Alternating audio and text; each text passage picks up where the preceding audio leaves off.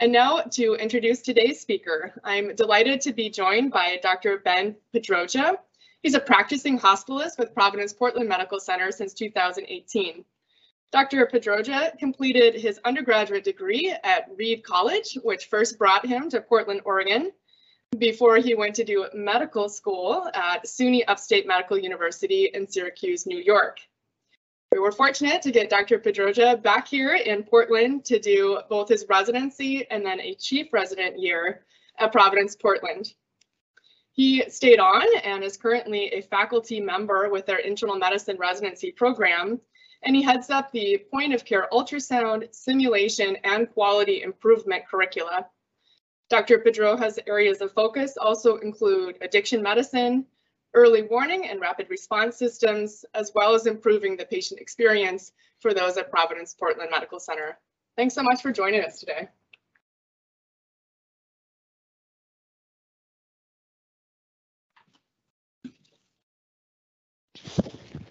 Okay, thank you for that kind introduction. And thank you all for being here today in person. And thank you for all of you turning in at home. Uh, thanks to the committee, Dr. Lacher and Dr uh, Jesse Powell for inviting me to give this talk. It's my great honor to stand before you today. So the title of my talk is Updates in Hospital Medicine 2022, the year in review. So let's go ahead and get started. I do have some objectives. So mostly I want to review, interpret, and incorporate recent literature that's relevant to the, to the topic of hospital medicine. Now I'm going to emphasize those trials and studies that I feel to be practice changing or practice affirming, things that are informing um, or affirming things that we are already doing or should be doing. Um, and try to really get you some information, some updates in your medical knowledge that you can incorporate into your practice starting today. I mean, that really is my goal, um, is to have you incorporate some new learnings into your practice. I want to mention this is not a COVID talk, right? We could fill an entire hour on COVID and nothing but COVID, but today we're going to focus on maybe some other things that are happening out there in the literature. This is also not a statistics lesson, right? This is meant to be a high level review of recent literature, not a journal club. This is not a time to dive into the methods section for some critical appraisal. I feel my role here today is to really get some top line news for you guys, something that you can incorporate into your practice starting today. So start with the case. We have a 51 year old with hypertension, gout, alcohol use disorder, presenting with one day of epigastric pain and nausea, vomiting. Sounds like he's been on an alcohol binge over the last week or so, and these symptoms have been getting worse and worse over that interval. On exam, you notice his vital signs. He's got a little bit of a tachycardia here, uh, stable blood pressure and oxygenating at 94% on room air. He does have some mild epigastric tenderness, but his exam is otherwise uh, relatively benign. Workups notable for a markedly elevated lipase at 1100. Blood alcohol level is 315, and his CT abdomen and pelvis does show some peripancreatic stranding without any local uh, complications or any other acute findings in the abdomen. So, question for you guys. And I have some questions here peppered throughout the talk. I do encourage you guys to make a choice as the best you can. I, I, don't have an ability to get you involved here, but I do encourage you to choose an answer to try to solidify some of our learnings today. All right, so which of the following is the most appropriate initial step in management? Is it bolus one liter of LR and then continue 250 mils an hour thereafter? Do we continue just the maintenance fluids at 250 mils an hour and avoid a bolus? Is it C? Do we reduce our fluid rate to 100 mils an hour in PRN bolus for signs of hypotension? Do we hold further further fluids? Or maybe you want to give Lasix, right? Because a dry pancreas is a happy pancreas. Do you guys think about that for a minute? So here we have a great practice changing study published last year in the New England Journal of Medicine. so the background here, again, this was, um, you know, a kind of clear current practice out there is to give early aggressive fluid resuscitation in, in, in, acute pancreatitis. Certainly as long as I've been practicing, probably a much longer than that. You've just been pounding these patients when they come in with fluids to try to prevent those severe complications that we all fear with pancreatitis. But it turns out these are really based on limited evidence, um, most anecdotal observational level or at the level of expert opinion.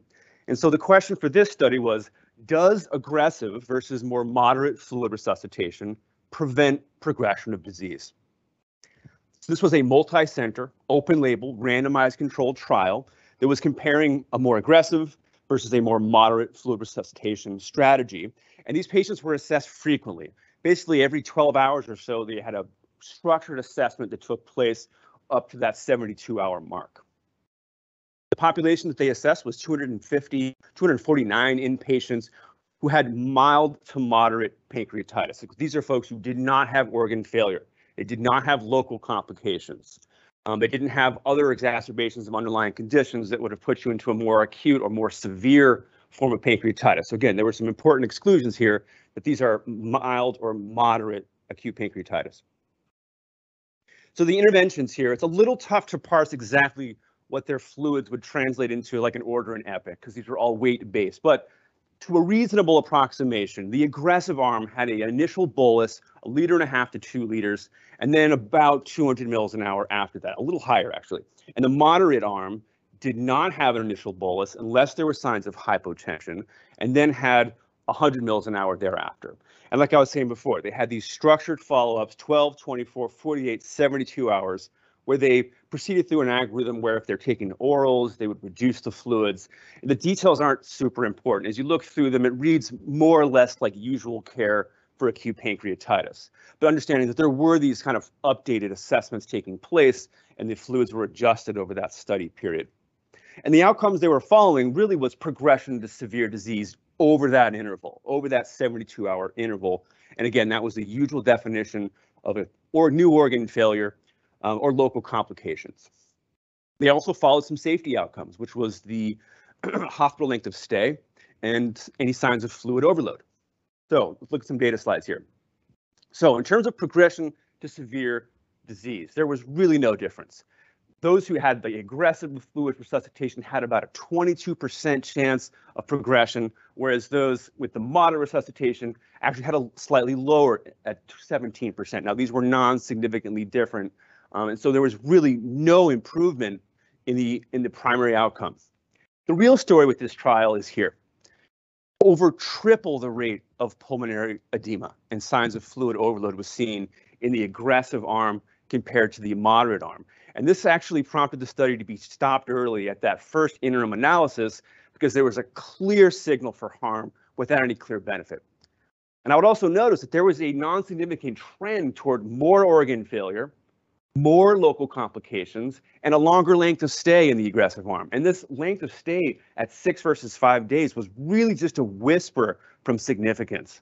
And so I think there's a pretty clear evidence here that aggressive fluid resuscitation is not helping and is probably causing harm.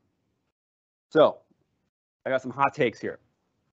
Firstly, less is more with fluids in acute pancreatitis. I think we're seeing that more globally in the literature, sepsis, critically ill patients, pretty well across the board that we're probably getting more fluids than we should be. And we can now add acute pancreatitis to that list, would be my judgment. We found that acute, excuse me, aggressive fluids did not lead to lower rates of progressive disease, but did lead to much higher rates of, of pulmonary edema and fluid overload, and had also trends in the wrong direction, kind of more broadly. So there were some limitations with this study. It's small, right? It's open label. The doctors knew what kind of fluids their patients were getting. And so maybe there would be some bias towards overcalling pulmonary edema, for example. But it wouldn't explain the other findings that were seen, and there was really no clear benefit whatsoever. And so I think, it, despite this, um, and, and, despite the fact that it was stopped early and underpowered because they didn't recruit the number of patients they intended, I think there's really useful information here. The last thing to just mention is that did include some of our common underlying diseases, heart failure, CKD that may preclude our patients to fluid overload. So you kind of keep those things in mind. But again, I, I feel this is a, a solid practice changing study coming out last year. So returning to our question here as to which of the following fluid strategies would be the best initial management. Based on this evidence, I think it's pretty clear that coming down to 100 mils an hour on the fluid rate and then monitoring closely for signs of hypotension would be the most appropriate management strategy. Okay, back to case number one. So after reviewing the recent literature, you decide to pull back with your fluid rate and admit this patient under observation. As you're working through his order set there, you're recalling recent learnings, perhaps from prior updates in hospital medicine talk that we are really avoiding chemical thromboprophylaxis for our lower risk patients. And this patient, relatively um, mild disease, you feel like you want to just add the SCDs. But a short time later, while this patient's still boarding in the ED, you get a page from the charge nurse that the CIWA scores are starting to climb. He's really calling out repeatedly, just not tolerating the SCDs, and they're wondering whether you'd like to order chemo, chemothromboprophylaxis instead. So, which of the following is the most appropriate response? Is it letter A? Do you order unfractionated heparin, 5,000 units BID? Do you order low molecular weight heparin, 40 milligrams a day? Do you order low dose DOAC? Or do you order a lorazepam infusion and keep those SCDs in place? Okay, so we have some work in this area too.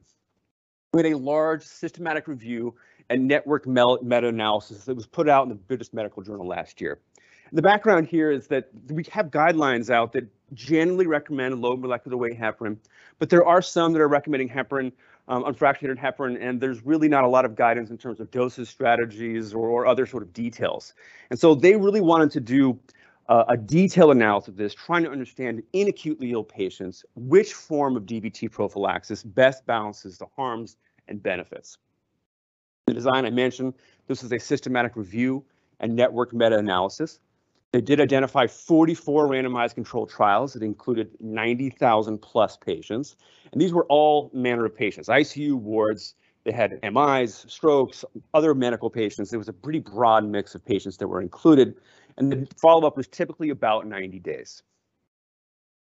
So on the left there, I have some of the comparators. Um, these are the different agents that they were including in their trial. There were actually a couple more that were here in this study that I didn't include today because they're not used in this region. But um, I did feel like this was some uh, useful information for us. And the outcomes that they were following was primarily uh, all-cause mortality, the development of a symptomatic DVT or PE, and then major bleeding, which would they define as intracranial or GI. All right, so what do they what do they find? So now this is a busy slide, and I'll try to walk us through it if I can. So this is sort of a modified forest plot, right? But instead of having trials over here on the left, these are actually the different agents on the left with kind of summary estimates here plotted on their forest plot, right? So it's kind of like a summary of summaries. Um, and it's laid out in a similar way where you have that vertical line of equivalence, where to the right of that line favors placebo, to the left of that line favors the intervention. And so as you can see in the purple diamonds, there was really no big impact on all-cause mortality. Pretty well um, a, a, negative result there, which was expected. This has been well known in the literature. In terms of recurrent DVT or PE, those are the green or the blue-green diamonds there. You can see there's a pretty consistent benefit there. They had about a 0.6 hazard ratio um, which again was consistent across most of the different agents. It's a little hard to parse, but um, nonetheless, there it is. And the, the real story here is about major bleeding. Those red diamonds, where you can see that compared to low molecular weight heparin up here, the unfractionated heparin and the DOACs had a much higher rate of major bleeding, double that rate. And I should have mentioned at the outside, on the on the left here were those studies where placebo was the control, and on the right panel here was those studies where no intervention was the control. And I really want to just point out one thing, which is that there was appeared to be some form of systematic bias here, where in those studies where there was no intervention as control, they seem to have worse impact on major bleeding and better impact on recurrent DVT. Not at all clear why that is. The authors didn't have a great explanation for why this systematic bias was seen, but clearly not a biologic effect some other impact is causing this discrepancy. So again, takeaways here from this study. Firstly, low molecular weight appears to confer the best balance of harms and benefits. The unfractionated heparin and the DOACs, they had more than double the rates of major bleeding with an odds ratio at 2.3 and 2.6 respectively. And all of them reduced DVT-PE to about the same extent, about 0.6 and there was no um, there was no impact on overall mortality. So some limitations for this style. This was a heterogeneous sample. There was low to low moderate quality evidence, um, which in my mind is still good enough to inform our practice. The other thing to mention is that there was no stratification based on underlying risk. They lumped all comers together, you know, ICU wards, septic patients, um, and everything in between. The only real exclusions of note were elective surgeries and if you had any form of mechanical thromboprophylaxis. Um, but nonetheless, I still think it's helpful. And then there, there's this systematic bias that uh, remains unexplained is, is still a bit puzzling for me. Okay, so returning to our question stem. As to which of the following DVT prophylaxis would be the most appropriate, I think based on this study and accumulating evidence kind of more broadly, low molecular weight is coming out ahead at 40 milligrams a day. Okay, case number two. We have an 86 year old African American woman with dementia, prior stroke, hypertension, who's presenting from memory care with three days of nausea, poor PO intake, and generalized weakness. You learn later that there's been a COVID outbreak at her facility and they was brought in for this assessment uh, in general. So on exam, a little bit febrile, tachycardic at 90, respiratory rate up at 22, stable blood pressure and saturating at 93% on room air. On exam, rather frail appearing, but clear lungs and a benign abdominal exam. Workup is notable for a mild leukocytosis. Creatinine is bit up to 1.6 to a baseline around 0.8. That rapid COVID is indeed positive, but reassuringly, the chest x-ray is clear. Uh, procalcitonin and lactate are both negative. So continuing this case, given these multiple comorbidities, the signs of dehydration and renal injury, um, there's concern that we have progression of underlying COVID, and so she's admitted for observation, IV fluids, she gets some remdesivir and supportive care. Actually, in the course of my learnings this uh, this week, I've, I've come to learn what supportive care means, which I think is mostly um, IV fluids and lighthearted banter, which I think is kind of mainstay of most of our treatments here in the hospital. Um, anyways, moving right along. The next day, patient's still boarding in the ED, as most of our patients are. You get a page. She developed a new cough and is complaining of dyspnea. Pulse ox, though, is still reading 93%, and you have a very reliable waveform. You repeat her chest x-ray, still clear. You repeat procalcitonin, still negative. So the question for us is, for this 86-year-old African-American woman with a new complaint of dyspnea and cough, which of the following is the next best initial step in management? Is it A, order ceftriaxone or zithromycin for suspected pneumonia? Is it B, order apixaban for suspected PE?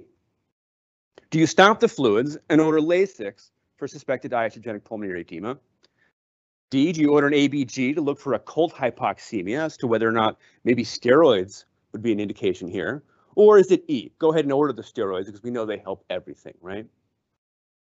Okay, so racial disparities in pulse oximetry. We've known about this for decades. And just this year, we had three major studies in this area. The top two I point out here were done in ICU patients. I'll touch on one of these a little bit, but this study down here was done on general medicine patients of the type hospitalists may care for. And so I'm hoping to, to dive into this study a little more deeply.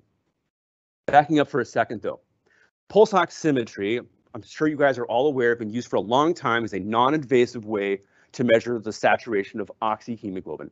And the way it does this is that it passes two different wavelengths through the finger, infrared and red, and you have a receiver on the other side that kind of measures the absorption of those wavelengths. And it turns out that deoxyhemoglobin uh, reabsorbs a greater amount of red light and oxyhemoglobin absorbs a greater amount of infrared light. And by measuring the relative absorption of these two wavelengths, they're able to plot that against a standard curve and get an estimate of the oxygen saturation, or excuse me, the oxyhemoglobin saturation in the blood. Now, understanding anything that impacts the absorption of this light is also going to have an impact on that calculation, which would include skin pigmentation, nail polish, you know, spray on tanner. I don't know, anything that kind of obstructs that light flow is going to impact that reading. And so the background is that we've really known this to be the case since the 1990s for a good long time. And we now have some evidence this has real impact, right? We had a study here just this year in ICU patients that black patients had more likelihood of having occult hypoxemia. And the, the delay in the recognition of this hypoxemia was actually associated with worse outcomes, and that included an increase in mortality. So the question for this study was, are similar discrepancies seen in general medicine patients who are not acutely ill? So what do they do here? So this was a multi-center retrospective cohort study that was comparing paired samples, those taken from blood gas derived oxygen saturation and those from a pulse oximeter taken from the same patient less than 10 minutes apart. And they actually had 30,000 of these paired samples from med-surg patients admitted to VA hospitals nationwide. and the main outcome they were looking for was the frequency of occult hypoxemia, which was defined as a blood gas derived SaO2 of less than 88%, despite a normal SpO2 above 92% obtained by a pulse oximeter. So what do they find? Here's their data slide. So what's plotted here is the percent or the frequency of occult hypoxemia on the y-axis over a range of pulse oximeter readings from about 92 to 100%. The purple line there is for black patients. The, the yellow line is in white patients. And the, the ratio in their study was about 22% black versus 70 plus or so were white patients. And as you can see, there's a significantly higher rate of occult hypoxemia in black patients, and that that tends to occur most frequently at these low ranges of pulse oximetry readings, as you may expect. And as after you've kind of controlled for all forms of confounders, they actually had a point estimate at 19.6 versus 15.6, about a 4% difference. So takes from this study. Pulse oximetry is less reliable in black patients. I think we've known that, but we now have pretty clear evidence that this is impacting our care significantly. And so we should really maintain a low threshold to order an ABG if there's ever concern for unrecognized hypoxemia, because as our case here demonstrates, that could well change management. Now, the limitations on this study, uh, this was not a random sample. We don't know why providers chose to order an ABG, and there may well be a good one that we don't understand well. And of course, this was self-identified race as the group's specification, which, you know, there's a broad range of skin pigmentation in there. And so we don't have clear, reliable evidence as to what the actual obstruction may have been in those pulse oximeter readings. And then importantly, these were not correlated with patient outcomes, right? We had that earlier study from this from last year where they did show reduced outcomes or worse outcomes in ICU patients, but this was not followed in this study. So all these together, though, I still feel like this is compelling evidence that we are seeing a real impact on our care based on the discrepancies in pulse oximeter readings. So returning to our question STEM, which of the following is the next best step in management? Based on this trial and others, I think pretty clearly order that ABG, right? Because if you have occult hypoxemia seen here, you may well treat this patient differently. And there would certainly be a clinical concern as such, given the new complaints of dyspnea and cough with underlying COVID. Also of note, we may have a solution coming down the pike. We actually have FDA approval for a device that's being developed that uses a white light emitter and it has some kind of spectral sensor that it continuously modifies the signal intensity and can actually account for different levels of absorption. And so we may actually have a technological fix for this problem in coming years. And so stay tuned uh, for potential new pulse oximeters coming. Okay, case number three. We have a 76 year old man with metastatic lung cancer, prior smoker, peripheral artery disease, type 2 diabetes, got a chronic right lower extremity wound. He was admitted from his SNF with right lower extremity cellulitis. This is kind of recurrence, happened multiple times now, multiple debridements, and so here we are again. This time, he's found to be bacteremic with MSSA. ID is consulted, and they're recommending two weeks of antibiotics, two weeks of IV antibiotics. Repeat cultures are clear, and there's no signs of endovascular infection. So on his third hospital day, while still boarding in the ED, you're paged by nursing that he's lost IV access again. IV therapy was called, they just can't replace it, and they're requesting a PICC line. So question for us, which of the following is the most appropriate response? Is it A, order a PICC as requested? Is it B, order a midline catheter? C, transition to PO cephalexin and hope ID is okay with it? Or do we transfer to the ICU and request a central line access. And here's Wayne Strauss, if you don't know him, expressing his supreme displeasure with that plan. Okay, so we have here a large cohort there that's trying to get to the answer here. So this group in Michigan has done a lot of work in this area, really trying to delineate when a PICC is appropriate versus a midline catheter. And we have some helpful updates to this area uh, that I want to share with you today. So backing up for a second, I'm sure most of you guys know these things. Uh, a PICC is a peripherally inserted central catheter where that catheter tip terminates right in that right atrium, whereas a midline catheter, also peripherally inserted, but terminates in the axillary vein distal to the shoulder. So the question that they had was, are PICCs associated with an increased risk of complications compared to a midline catheter? And again, this was a retrospective cohort study using data from the Michigan Hospital Medicine Safety Consortium. This is a large database that's maintained by a commercial insurance company, and it includes 48 hospitals throughout the state of Michigan. The population they studied was more than 10,000 who were admitted to medicine wards or ICUs and received PICCs or a midline catheter either for difficult vascular access or because of the need for IV antibiotics, but less than 30 days. And the outcomes they were following was a composite outcome of basically any of the common complications we see. So either a catheter-associated DVT, a catheter-associated bloodstream infection, or occlusion within that 30-day window. So what do they find? Here's their data table. A lot of numbers here. I apologize for that, but I want to just draw your attention to their primary outcome, which again was that composite outcome of all the complications, which found that in PICC lines, almost 10% of their patients developed one of these complications, wherein with a midline catheter, less than 4%. And importantly, most of this difference was due to line infections, where you had more than fourfold higher rates of line infections and over twofold higher rates of catheter occlusions. So the, to me, this is pretty impressive evidence that we're seeing more than double the rates of complications for a typical case where you may reach for a PICC line. So some hot takes here. Midline catheters are probably preferred over PICCs for really any short-term indication for IV antibiotics, or excuse me, for IV access, whether that's difficult access or the need for IVs. And PICCs appear to be overutilized. And the reason I say this is in that data set, the mean duration of PICC dwell time was 14 days. And I should have mentioned, they did a lot of work accounting for these these differences, right? Dwell time, catheter lumen, number of lumens, all these sorts of things. Um, but 50% of the patients in their study had a PICC line for less than 14 days, which would put at 50% the number of patients who inappropriately had a PICC based on these data. And that agrees anecdotally with what I see in, in my practice, that we really probably overutilizing PICCs and should be leaning on midline catheters much more frequently. So a couple limitations. This was not a random sample. We don't know why providers chose a PICC over a midline catheter. They may well have been a reason. And also this was retrospective. And we would love to see a prospective trial randomizing patients to a PICC or a midline catheter, but it's really hard to see that being done. Um, nonetheless, I feel that this is compelling enough evidence that we really should be limiting our PICCs in favor of a midline catheter for short-term indications of vascular access.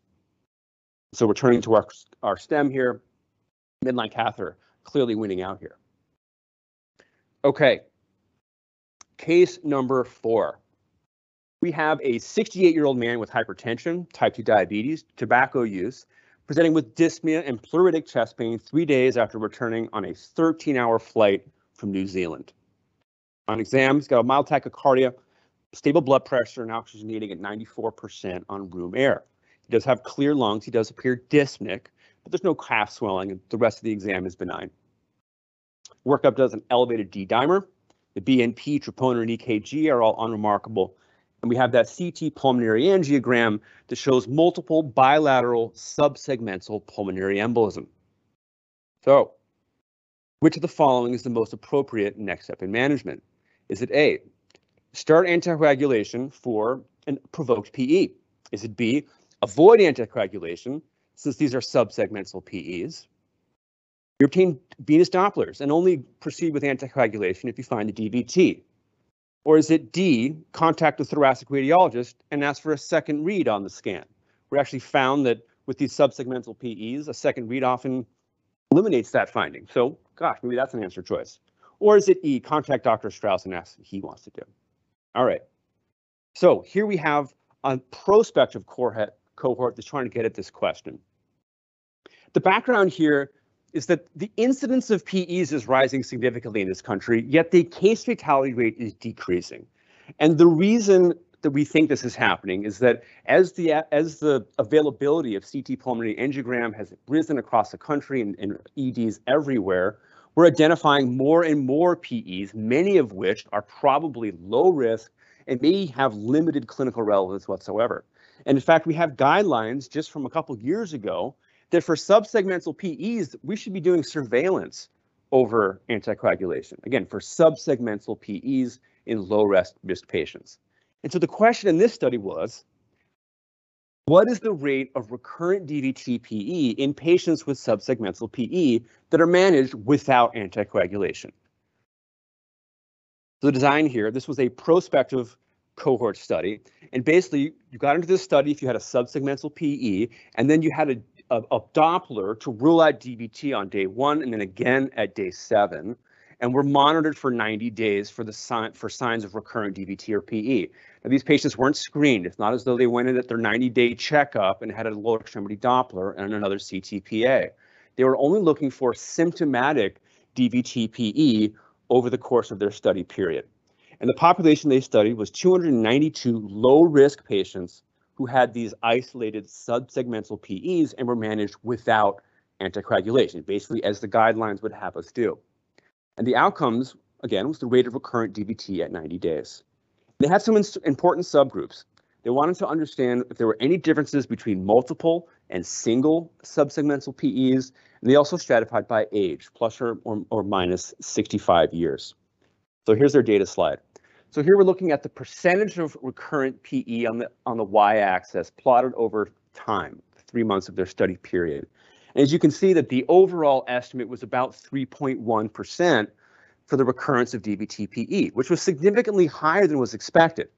Just for a little bit of context here, for patients who had a more proximal DVT-PE and were treated with anticoagulation, they also had a rate of recurrence about 3%.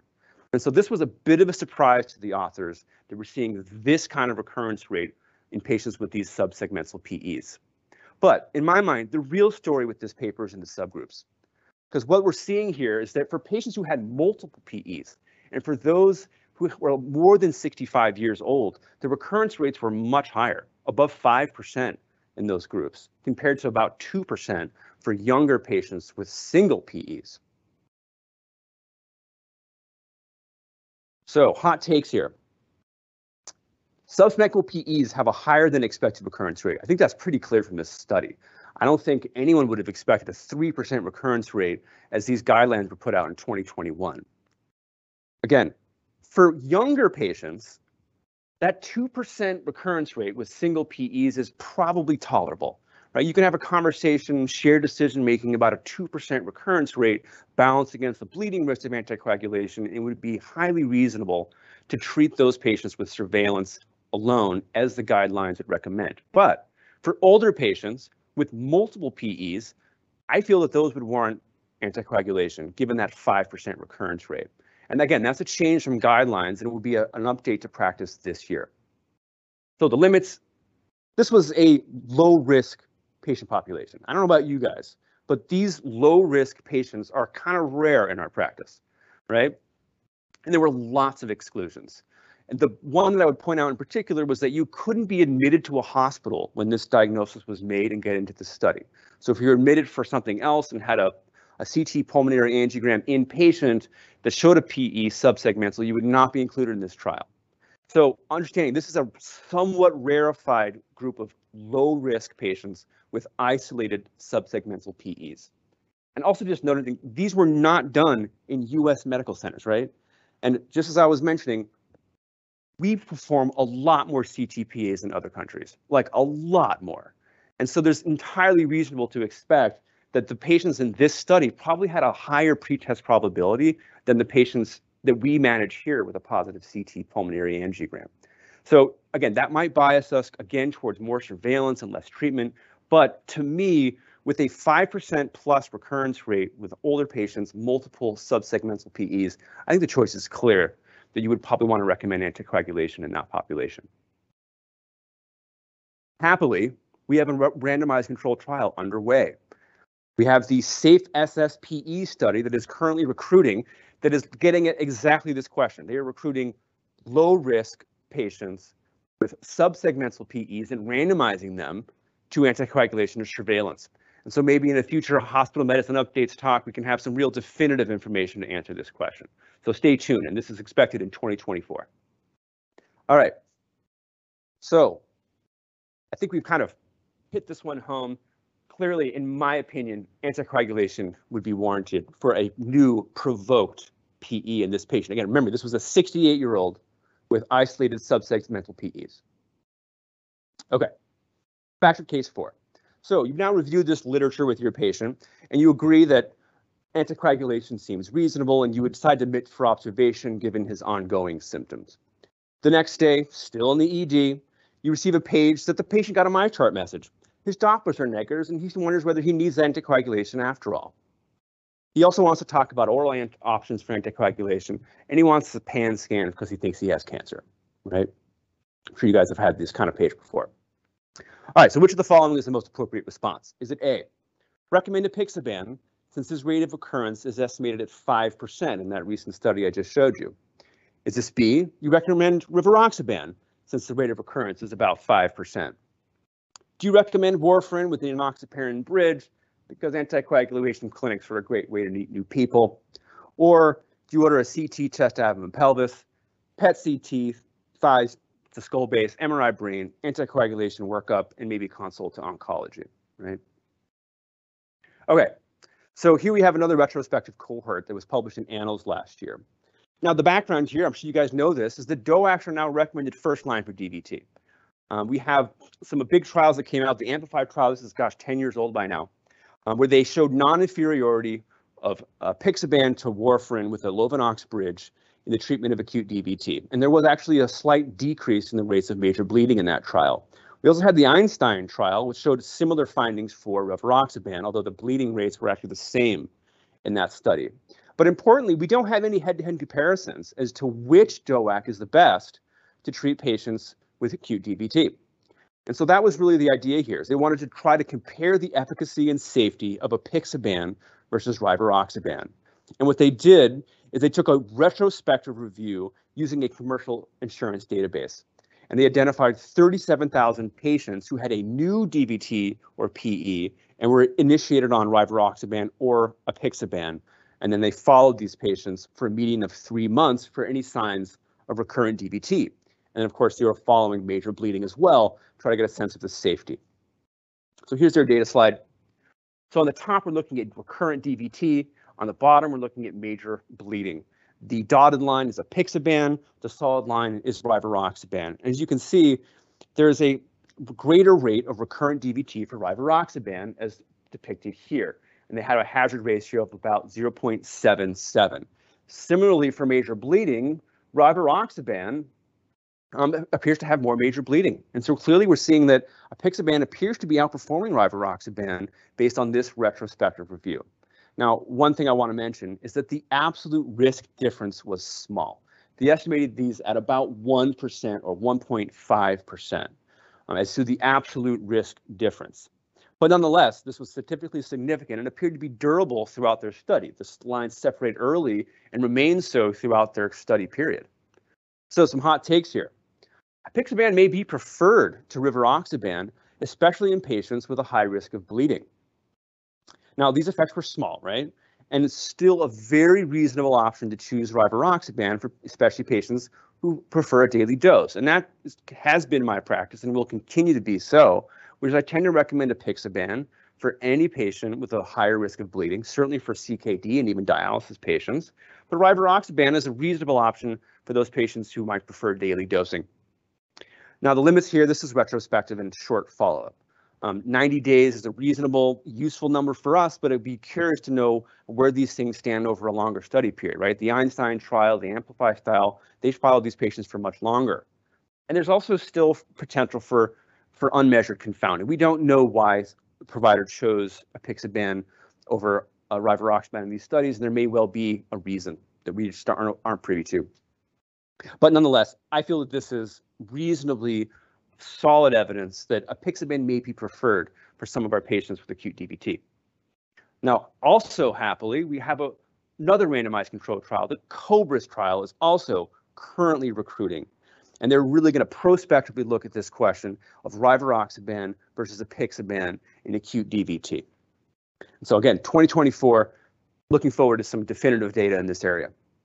So returning to our question as to what is the most appropriate management for this patient, with a new acute DVT, I think it's reasonable to choose a apixaban for this patient, given his elevated risk and the relative improved safety profile of apixaban as compared to rivaroxaban.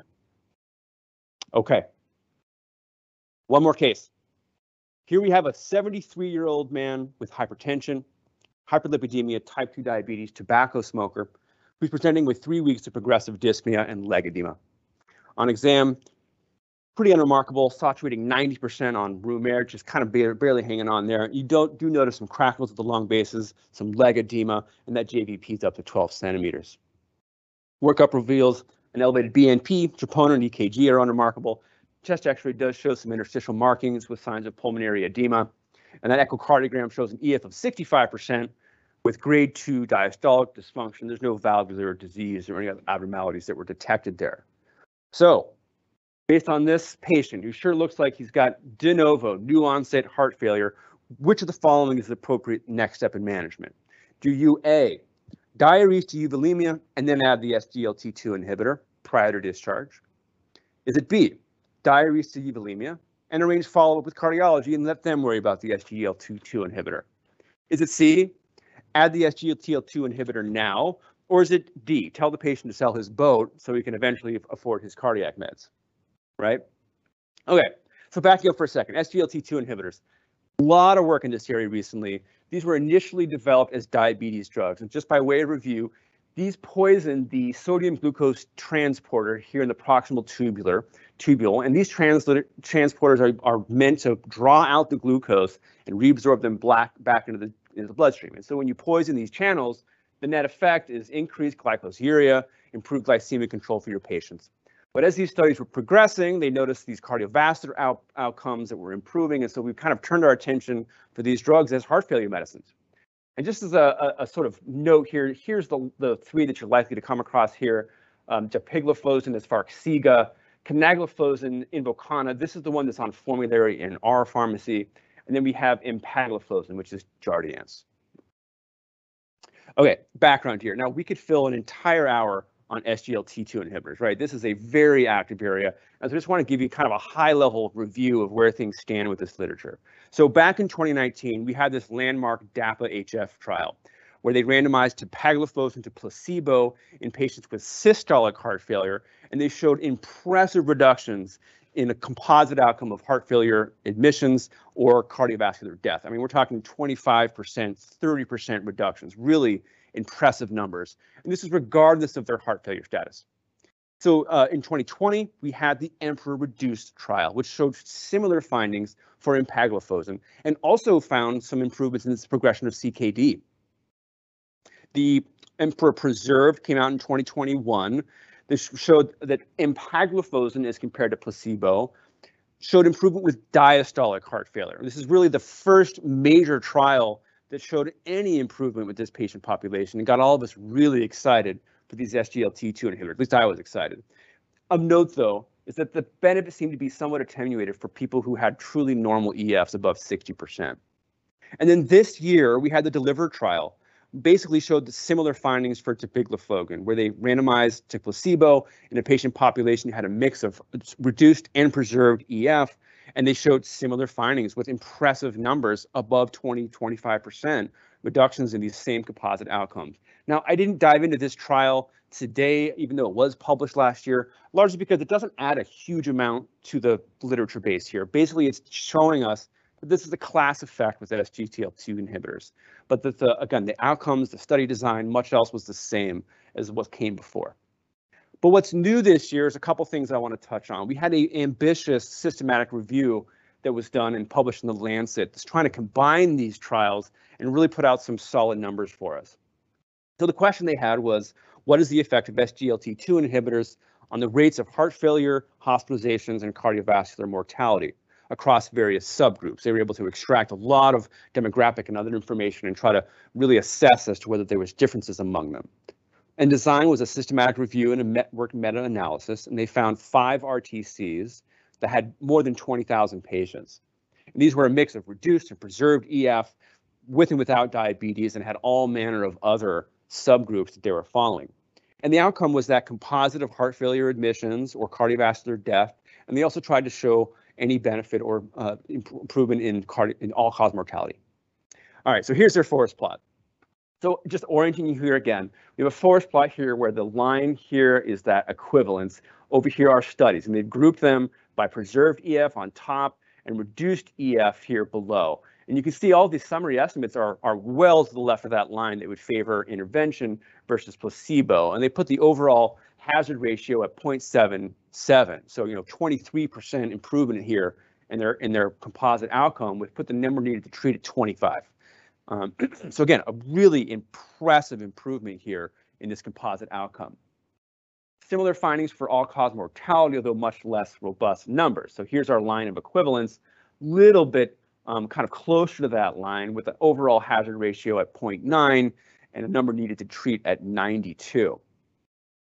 And the effect that was seen here was consistent across all groups, regardless of EF, regardless of diabetes status, age, region, baseline cardiac package. I mean, they really drilled down onto all these various factors and they were found to have a consistent benefit across the board with this medicine. So hot takes. SGLT2s are now cemented as foundational therapy for all comers with heart failure. I think that's conclusively established now, and that's irrespective of diabetes status, LVEF, or background therapies. And in fact, we had updated guidelines last year that has now has a class one recommendation for SGLT2s for everybody. and this effect, as I mentioned, was substantial and in their words, statistically robust for heart failure hospitalizations, which I think is driving most of their numbers. But there was a small, if somewhat less robust outcome with all-cause mortality. Okay, but we're talking about chronic heart failure here. Follow-ups in these studies were two plus years. What about acute heart failure? What about patients that we manage here in the hospital, right? So we actually had some work done in this area. We had a trial, the EMPULSE trial, that was trying to get at this question. I want to review with you a little bit. So again, th their question, does empagliflozin improve clinical outcomes when initiated in the hospital shortly after admission for patients admitted with acute decompensated CHF? Again, this was a multi-center randomized controlled trial that recruited 530 patients hospitalized with CHF. They had both preserved and reduced EF with and without diabetes, and they were enrolled pretty soon after hospitalization. The median time was at three days. And the outcome they were following here was a similar composite of heart failure readmission or cardiovascular death. And they also included a structured survey of patient reported symptom improvement over this interval. And so here's their, their data slide here. It's a little hard to parse. Their statistics are a little difficult to understand, but they basically did these paired assessments where based on a couple of these factors, which I'll list on the left in a minute, they asked which of the two had a better outcome. And they kind of had these wins, right? Some of them were ties, a little bit hard to understand, but basically if you over average 1.3 of the time, you had a benefit from um, empagliflozin versus placebo. And here's what they're kind of falling, which again, was, here's their overall estimate. They're looking for uh, overall mortality, HFE, which is a heart failure event, was basically an admission, um, or their the responses to their surveys.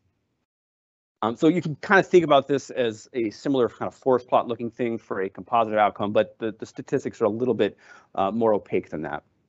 But nonetheless, compelling in my mind that empagliflozin improved clinical outcomes when initiated early after admission. And that this admission, that this improvement was seen early. People were reporting um, improvements in their symptoms as soon as 15 days after randomization. This was durable throughout their study period. Volume depletion did occur slightly more frequently in the empagliflozin group. This was non-statistically significant, but there was no increase in AKI, and there was really no impact seen on diuresis, despite all the fluid shifting and everything else happening early in a hospital stay. So to me, this is pretty compelling that we can safely add the SGLT2 um, shortly after admission for patients admitted with heart failure. Limitations here, this was a small study. It was underpowered really to detect actual changes in cardiovascular death or heart failure readmissions and it had a short-term follow-up, right? The most of the studies were looking for much longer duration, but for me, 90 days, you know, is a compelling endpoint for patients admitted under our care with heart failure. So returning to our question stem, I think based on this evidence, going ahead and adding that SGLT2 inhibitor now would probably be the best approach to extract that immediate term benefit and that longer term benefit in terms of heart failure outcomes. But you probably want to tell your patient to sell their boat too, right? These medicines are expensive. And in fact, we saw a cost analysis that was done this was published in JAMA, where they looked at data from the Emperor Preserve trial. Again, this was the trial in diastolic heart failure randomizing empagliflozin to placebo that had an impressive outcome in the composite of heart failure readmissions or cardiovascular death. And they put the quality adjusted life year $430,000, right, for one gained quality adjusted life year. Now, there's some caveats here to mention. Firstly, they did not include that mortality benefit in this calculation because it wasn't statistically significant. But if you took that calculation to be significant, and that estimate was at 9%, which again was consistent with that systematic review that was at 8%, this number then falls to 175,000 a year. Still not to sneeze at, but a much better number than 437,000. But their cost estimate for an SGLT2 inhibitor in this analysis was $327. And so any of you guys have tried to prescribe this drug know the actual cost to our patient is easily twice that. So we are still pushing towards half a million a year for a single quality adjusted life gain for this drug. And the authors conclude that this medicine is probably low value for our patients at the current price. So with that bit of happy news, let's summarize. Okay, so for patients with acute pancreatitis, less is more with fluids. We did not see a benefit of aggressive versus moderate fluid resuscitation in terms of progression of severe disease. And based on that systematic review, low molecular weight heparin is probably the best for DVT prophylaxis. Understanding that pulse oximeters are unreliable in Black patients, and we should really maintain a low threshold to get that ABG to look for occult hypoxemia. We compared midlines and PICCs and found that PICCs are associated with a much higher rate of complications, and we really should be reaching for that midline catheter for all patients with a less than 14-day indication for vascular access. We found that older patients with multiple subsegmental PEs had a much higher rate of recurrence, above 5%, than younger patients with single PEs, and that it's probably reasonable to recommend anticoagulation in those patients despite the recent guidelines that recommend surveillance. We also found that in a retrospective review, apixaban seemed to outperform rivaroxaban, both in terms of prevention of DVT-PE and the rates of major bleeding. But stay tuned for that randomized control trial in 2024. And then lastly, SGLT2 inhibitors are now firmly established as foundational therapy in all patients with heart failure. And that includes patients with decompensated heart failure. And so hopefully the cost will come down and we can get this medicine out into the hands of the people who need it. And with that, I'm happy to take your questions.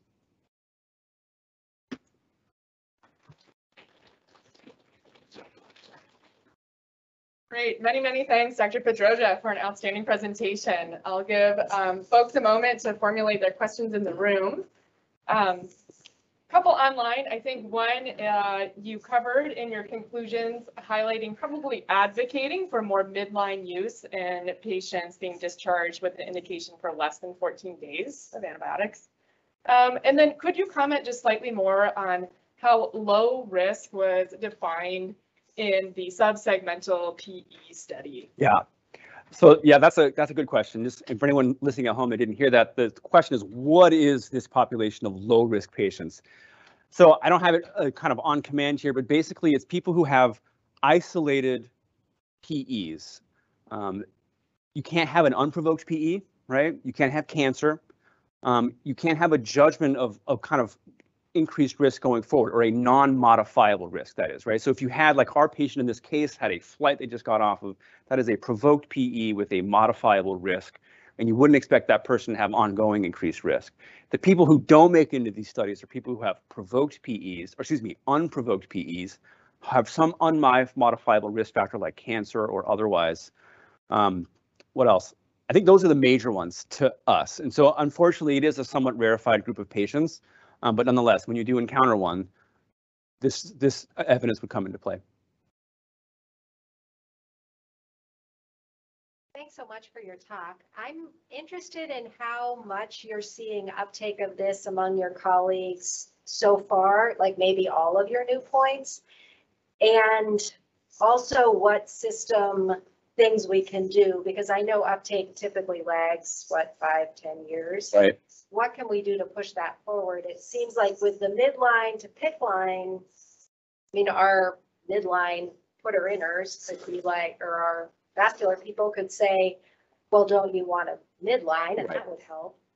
I wonder if there's any other sort of system changes that could help us push this agenda. Yeah, that's a good question. Um, you know, on that point particularly, I actually called the IV therapist on the phone as I was reading these these papers. I was like, "Well, what are you guys doing these days?" Um, and they're like, "Oh yeah, we see a lot of PICCs, and we kind of wondered to ourselves whether midline catheter was better, but they didn't have a protocol where they were making those recommendations, right? They tend to just receive the orders and and kind of do it. So you're absolutely right. Could you have, you know, a more guideline directed protocol for midline versus PICC? Because that group, that group from Michigan, they actually published, I think it's called the MAGIC criterion, where you can kind of type in your patient uh, factors and they make a recommendation of PICC versus midline. And so could you could you enlist their support to kind of better follow or better adhere to those guidelines? Certainly. We do similar things for Foley catheterizations, for example. And so you can easily imagine um, that kind of intervention to reduce the incidence of these inappropriate PICCs. Um, and then kind of more broadly, what am I seeing in terms of uptake? You know, I would say it's mixed. Um, actually, I was on service last week with residents, and I was already preparing this talk, and there were many instances where I was like, "Well, let me tell you about, you know, this or that." So I think there's room to see these things incorporated, um, especially like fluids and pancreatitis. I don't think is is widely known. Um, you know, some of them have better uptake. You know, at least certainly where I practice, our cardiology group is pretty aggressive with the SGLT2s, getting those on early, making sure they do a cost assessment. I mean, they're really pushing that pretty hard. And so I would say it's probably a mix on the list of things I brought here today. Some of them need a little work, some of them are, are being uptaken. Um, I think a lot of it depends on the evidence base and who's driving those ships. Great, thank you. I will perhaps echo on that um, work by our own resident quality improvement curriculum for uptake of SGLT2 inhibitors. Thank you, Dr. Pandier. Um, here I have uh, an off-topic question that will take advantage of your expertise if you'd like to comment Okay. um, on benefits of hospital use of tranexamic acid to decrease post-op bleeding and transfusion. Any comments? Gosh, you know, I don't think I'm equipped to comment on that one. Um, if if someone has recent uh, learnings to share, I'd be all ears, but I don't think I have particular knowledge to share. I would share your situation. and I'm grateful for I'm not the alone. Expertise that you brought forward to us today. Thank you, Dr. Yes. Pedroja. We are nearly the top of the hour. Any last burning question in the audience here live? Great, thank you. With that, um, really appreciate your excellent education. Thank you all. Thanks for being here.